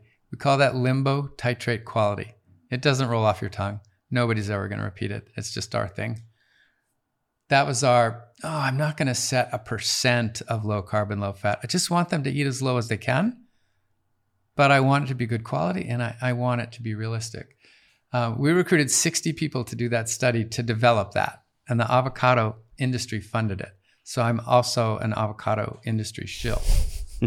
uh, they were really happy that they thought I would do a, a low carb arm that had avocados. Mm. They said, Do you think people will lose weight on low carb while eating avocados? I said, Yep, I'm pretty darn sure they will. I said, Oh, you can have some money. So in this study, we were practicing for DIETFITS. And to practice this, we did a weight loss crossover study. That's that's insane. Now wait a sec. When you talk about carryover effects, which is a huge problem with a crossover, right? So if you start here and something happens and then you cross over, you're not you're not the same. Or it's a huge problem. So nobody should ever do weight loss crossover study. We were expecting people to lose weight. But I wanted recruitment to happen more quickly. And I said, you know what? This is just practice for the other study. Let's make it a crossover. So let's make it six months on low fat or low carb and then switch if anybody wants to. And there were 60 people in it and 40 people switched. And uh, this thing didn't happen that you just like, no, but I thought people would get a kickstart. I, I thought they would say, ah, wait a sec, now I'm on a new diet. Okay, now I'm going to be more intentional. I'll be thinking, I'm excluding new things. It would sort of kickstart their weight loss again. It didn't. like whatever weight they lost, and they both lost pretty similar weight at six months, it was just level for the next six months. I don't think you're ever going to see a crossover weight loss study like this. So wait till it comes out, which might undermine what I just said. I, I think there could be something about this intentionality. I'm on a diet. Uh, I'm doing this thing. And if I was really good at low fat, maybe I would have been really good at low carb. So that would be a personality trait, uh, self efficacy, uh, how much social support do you have? There could be a lot of factors like, I'm sure there's a lot of factors like that explaining why one person would be more successful. Who's most versus least depressed? Things like that. But the other one, and I'm pretty sure I know you wanted to get here, was this satiety thing. What if there's some kind of personal precision nutrition related to what's filling or what's not filling? So, as in the foods that fill you up on fewer calories are different. You up. And what if they're different? And so, this, um, in the middle of doing DIETFITS, the 2013 updated obesity guidelines came out from the American College of Cardiology, American Heart Association, and the Obesity Society. And they went through every diet under the sun that they could find. And they did a very systematic review of every single diet and they had this stunning uh, conclusion at the end of this is said as long as you reduce calories, you lose weight on any of them, which a lot of people would said would have said, "Duh, yes," but not the people who say calorie is not a calorie, and, and we could go there if you want, but but I guess the what I'd be interested in there is that's true if you're in a calorie deficit, you'll lose weight, but ideally you want that to feel as easy as possible. And that's why I love this because I, I cling to this one paragraph from this paper that no one else seems to have paid attention to. And the little paragraph says, Yes, duh, it's energy restriction. However, interestingly, among the studies that we reviewed, quite a few of them had a prescribed energy restriction, and quite a few of them didn't, but they achieved an energy restriction. And so I'm clinging to those last couple words. Wait a sec. You didn't prescribe it, but they achieved it? What does that mean? That must mean they were full. Like you didn't tell them, okay, do the math and cut back on 500 calories a day. I mean, think how depressing that is. Um, you're signing up for a weight loss study. I know how you could lose weight. Just eat less every single day. For a week, a day? No, forever. Like eat less. That sucks. Like I'm going to be hungry every I'm not excited about signing up for this. And this happened as we were thinking that in DIETFITS, we never had a prescribed energy restriction. We only said eat low in carb or eat low in fat. We actually had them, we said titrate up. If you are hungry and you can't do this forever, you're not there yet. You need to add more fat or carb. And it has to be good quality. It can't be crap. And we want this to be a diet for life if it works. And we didn't ever prescribe an energy restriction. And so the thing that that came to my mind through all this was this idea of satiety and satiation, which are really actually two different words because satiety for me means when did I stop eating that meal, and satiation means when do I when did I initiate the next meal. I think there's a tremendous amount of potential for that to be individualized. Mm. I would love to see a study, and I haven't figured out how to design it yet, where you would look for that. Although, to be honest, in multiple classes and a couple conferences, I have looked out the audience and said, What do you think of this idea? And let me just tell you this. I'm going to propose that for breakfast, you either have cheesy eggs or you have uh, a bowl of steel cut oats with some berries and low fat milk on it. Who thinks the cheesy eggs would be more satiating? Half the hands go up. Who thinks the steel cut oats with berries and low fat milk would be more satiating? half. What do you think would explain that? Is it like the foods you're exposed to as a kid and the reward centers, or yeah, I I don't think it's it, it's probably probably beyond just the chemical reaction. Probably part of it is what do you think is a normal diet, or or what experience do you associate with that? What, experiences of bloating or discomfort do you associate with eating that way? Right. So this is kind of like the next layer deeper than because I guess when satiety gets talked about broadly, and there's researchers like Kevin Hall that are kind of slowly piecing together some of the characteristics, and you hear about fiber, uh, energy density. There's kind of the hedonic nature yes. of the food or hedonic factors. Protein usually gets thrown in. So, th- I, would you say those are kind of like broad characteristics of a food that affects satiety? But what you're saying is it could be quite individual from there as to what are the specific foods that are going to fill you up on less calories versus the next yes. person. Right. And so if you presented the same person with the two breakfasts, would they stop at different levels of calories? And would they wait longer to the next meal? Another one to throw in there is the Barbara Rolls volumetrics thing, where it's just the size. Like you look at it and you say, oh, I'm going to be full when I eat that because that's really big. And she's done very clever experiments where she manipulates calorie level. And say, here's the same number of calories, or here's different levels of calorie, but the same size. And people just eat for size. So how do you how do you kind of approach this other than telling someone to eat whole foods? If someone was sitting down next to you at dinner and said, Professor Christopher Gardner, you've you've done 20 clinical trials and you've taken 20 million dollars or something from from uh, research funding. I want to lose some weight. How do i approach this? Yeah. Well the first thing i would do is the whole food thing. I would kind of explain the volumetrics etc um, but i would say biohack so if you do this thing if you ate more vegetables and ate whole foods and ate less added sugar and refined grain and you really did those things, those are four big things that most Americans don't eat. After that, I think there's some low carb and some low fat people. If you got that foundation right, I think there's a bunch of people that are going to do better with the cheesy eggs and a bunch of people that are going to do better with the steel cut oats on eating until they're satiated. So my my better example would be like a veggie omelet. So here's the egg. It's not vegan but it's got it's plant based. It's whole food plant based, but it's got an egg in it. Yeah, it has an egg in it. Eggs really are better than frosted Cheerios or or Fruit Loops with marshmallows in it. Yes, I would pick the eggs over that and the, and the Pop Tart.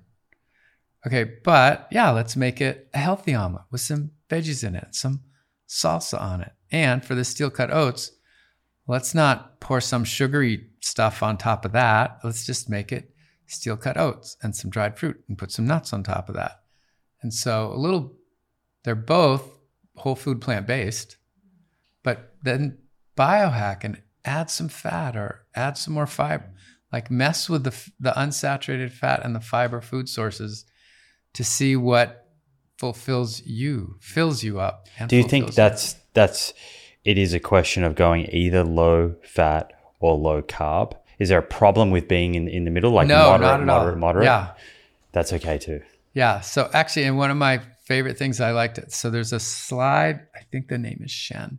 I show it this all the time. It's like a 2020 uh, NHANES uh, paper. It's a National Health and Nutrition Examination Survey from 1999 to 2016, I think, and it it shows how much uh, not only first the first graph is how much carb fat and protein we get. And the stunning thing is it hasn't moved in 20 years. Like we eat the same amount of carbs proteins and fats. The next set of slides breaks it into three types of fat an- animal and plant protein and high and low quality carbohydrate. And the most fascinating thing to me is start with the fats on this side of the graph. So saturated mono and poly they're all just about 10% each and they make up about 30% they're not exactly 10, but they're super close. Animal is about 10 or 11, and plant is about 5 or 6% protein. Let's, let's just call them both 10, just to round up. High quality carbohydrate, this whole line never changes 20 years, 10%. 10, 10, 10, 10, 10, 10. Low quality carb, 40%. Crappy carbs. So that's the lowest hanging fruit, you'd say? Yes, lowest hanging vegetable in my mind. But go ahead, we'll go fruit too. But so what I often say is, what if somebody replaced, like got rid of the 40 and did it all with fatty foods? I bet there's that person out there. What if there's somebody took the 40 and did that all with more veggies and beans and whole grains? I bet that person's out there. But really, the better thing is probably more carbs and more fats. Just get rid of the, the 40% types. that's crappy and do healthy carbs and f- healthy fats. That's probably going to work for even more people. So, yes, I would totally agree with there might be room for low carb and low fat, but I think there's just even more room for get rid of the crappy carbs and put good carbs and good fats back. Given your interest in in weight loss, have you been kind of tuning into the GLP one agonist conversations? Is that Oh. interesting? It is interesting. It it seems to work. Mm, Like a lot, 15, 20%. Yeah, at a scary level. I just saw a funny one yesterday about um, uh, that butt follow up. So there's like Ozempic gut or, or butt or something. Like there's some saggy skin that you get when you lose that much weight. Interesting. Um, the one thing that that definitely bothers me is the you got to be on it for life thing, right? It's not a thing that will just work and then you're done. Right? We don't have long term data, but yeah, it works. It's that middle of the road. To be honest, there's there's a clinician Neil Gesundheit at Stanford who presented this to me really bluntly years ago, and he said, you know, with diet, you can lose like maybe five percent weight and maintain it for some people. For bariatric surgery, thirty. There's nothing at 15. What is the thing that's 15? And it's these new medications. and 15%, I mean, that's that's a, a weight that various trials have shown can take someone from having type 2 diabetes to Oh. putting them into remission. Yeah. It, Right. It's amazing. Yep. It's amazing class of drugs. That's what's also interesting, and this is anecdotal, but I've seen.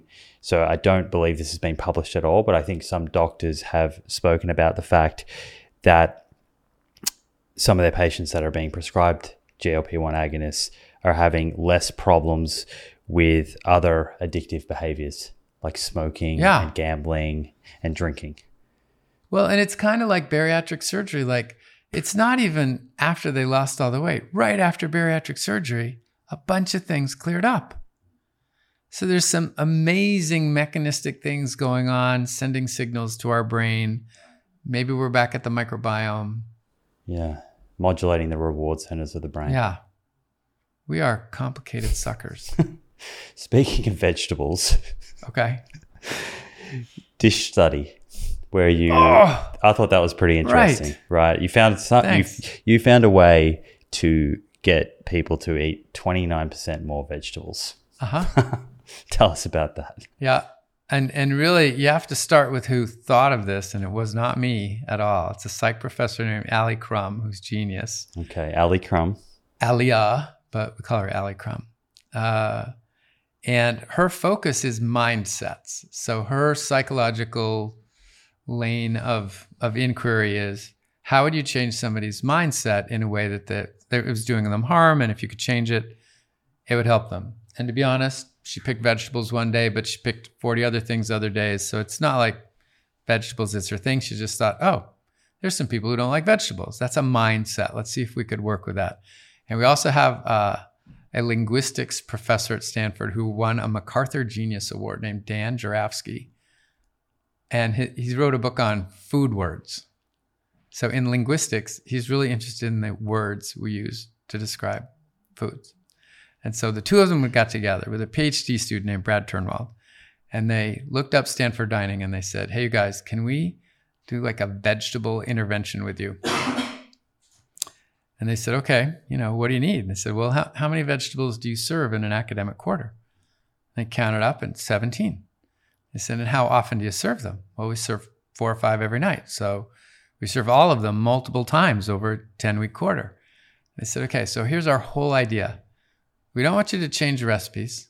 All we want you to do is change the signage. All we're asking, this is the only burden we're placing on you, and we'll do it. We'll put different signs out over the course of the quarter. And we will take the broccoli and the carrots and the whatever, and we'll just manipulate the sign. But you keep putting out the same recipe every week. And we think, due to mindsets, that we will put out three different types. And one will just be basic. So there'll be carrots. And one will be health oriented, added value. So these are either going to be um, high fiber carrots or low sodium carrots. So that's presence of a glorified nutrient and absence of a vilified, but either way, added value, not just carrots. Or we'll have twisted citrus glazed carrots, which just sound gastronomically more appealing. And this probably doesn't sound like rocket science here. So when they did this, and they did all the different vegetables, and they actually did this across five or six different schools. Uh, they took like 25, 30% more vegetables when they said twisted citrus glazed carrots compared to basic carrots. Now, this was not the epiphany for me. It was like, duh. So the thing that is crushing about this study personally is that when they said high fiber or low sodium carrots, they took 25% less than if they were just carrots. Less. I spent my life looking why high fiber carrots would be good for you or low sodium carrots would be good for you. I can point to your blood pressure. I can point to your LDL cholesterol. I can point to the health benefits. I think when people see low sodium, they think tasteless. Yes, that is what has happened. Is we have dissociated health and taste. Like it's one or the other. They're mutually Right. exclusive. So when we read that in terms of making our decision, taste is more important than the health claim. Uh-huh. And you have three pillars in your book. We eat with our eyes. Taste isn't one of the pillars. You have the the food system and the nutrition profit thing and the the other broken thing. I think so. We have three pillars now in our Menus of Change University Research Collaborative, and the three pillars are lead with taste, and then have health and the environment in the back. Start with taste. So I have twisted citrus glazed carrots. Are these good for me? I don't know. I don't care.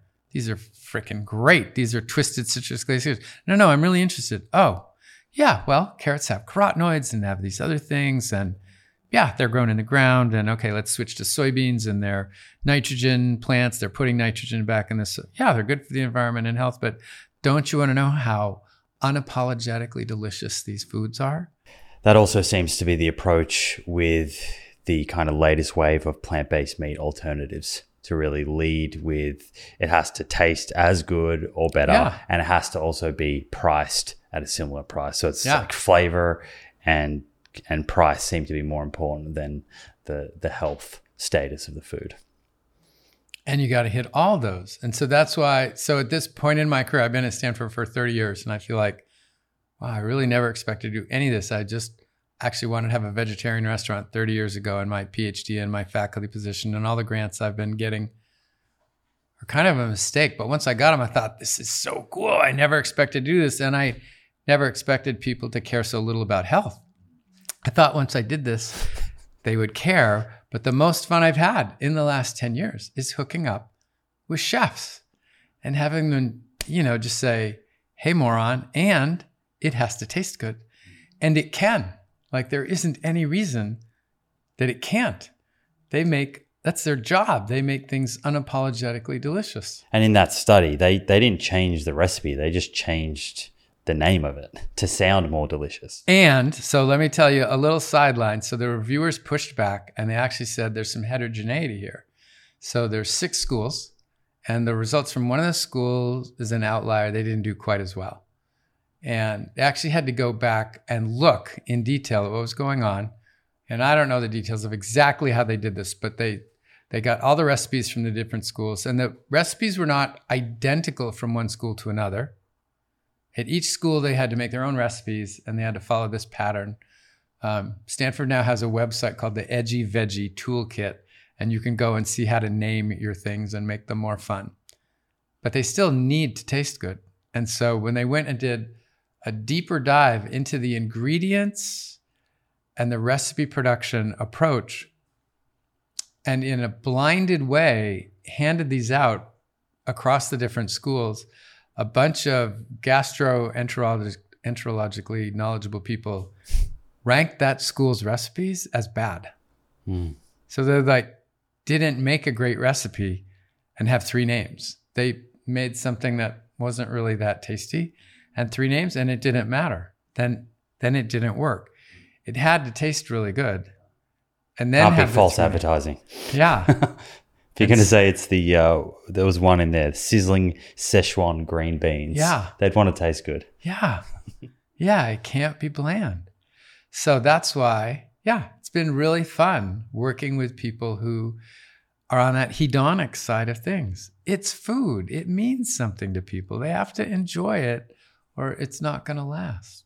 Yeah. What's the the kind of aim of a study like the dish study? Is that to then start to influence the food environment? You just mentioned there you have the edgy, Edgy veggie, veggie toolkit. toolkit. So clearly there's some sort of bigger picture Yeah. um, element to this in terms of how you're wanting the results of this kind of study and other studies that you're doing at the community level to start to change the shape of the food environment. Yeah. So, you know, and college age kids are a great place to start. They don't have their own families yet, but they will. They're not running companies yet, but they will. They might be in charge of whoever's the food vendor for some company. They'll certainly be in charge of their own kids' diets for a while. So, if you could change them while they're at school, they've got the rest of their lives. The Stanford Dining folks love to do a math thing of uh, for every thousand students, this is how many more meals they're going to eat in the rest of their life as opposed to me i'm old and decrepit. I don't have that many meals left before i kick off some point. But those 20 year olds like they have decades and decades of meals. So if in the dining halls you could get them to reframe the way they think about food the way they choose food and they can't they can't manipulate them a term that i like is stealth nutrition. And every once in a while i use it and people say oh you're manipulating them and you're hiding things. No no no Actually, I, I, think of stealth nutrition as I'm just bringing in the taste side more or the environment side more. I'm, I'm not just, I have a PhD in nutrition science. I'm not just talking about the metabolism. A bunch of people's eyes glaze over when I talk about metabolism. Let's talk about culture and taste and joy and pleasure. And it can be really healthy and good for the environment too. And let's just bring all those things together and be more successful, especially with college students or the community. Yeah. Yeah, I think even parents listening to this can can find the results from that study useful in terms of how they describe their food when they serve it to their kids. Yeah, is this a side or is this is this you know, just broccoli? Yeah. So one of the terms that the um, menus of change group of chefs use is the protein flip, and the protein flip is that the standard American diet has a big piece of meat in the middle of the plate and it has side dishes. Do you remember the side dishes? No, they're just here's the focus of the plate is the middle, and there's some potato with something on it, and there's it's an some afterthought. steamed veggies, and that might be over steamed. They're a little mushy, but here let's have the pork chop. And the protein flip idea is let's have this um, plant-based mixture of uh, heritage grains and some kind of fabulous legume with seared vegetables on top and Moroccan spices and two ounces of chicken or two ounces of fish or f- meat as a condiment or, or meat as the side. And the focus is a sort of global fusion of unapologetically delicious flavors in the middle of the plate that's plant based. Doesn't have to be vegan or vegetarian. It's just a lot of plants, a lot of fiber, maybe some fermented food. And then the animal products are on the outside or on top, and they just play a less important role. And so the term that I like is this protein flip. So most of the protein is coming from the plants, but you're not being exclusionary. Right. And you're doing that with the chefs. Yeah. This is fun. Yeah. It's fun to work with them and see their clever ideas. Mm-hmm. You're not only doing the academic writing. I mentioned before that you you have your own book coming out.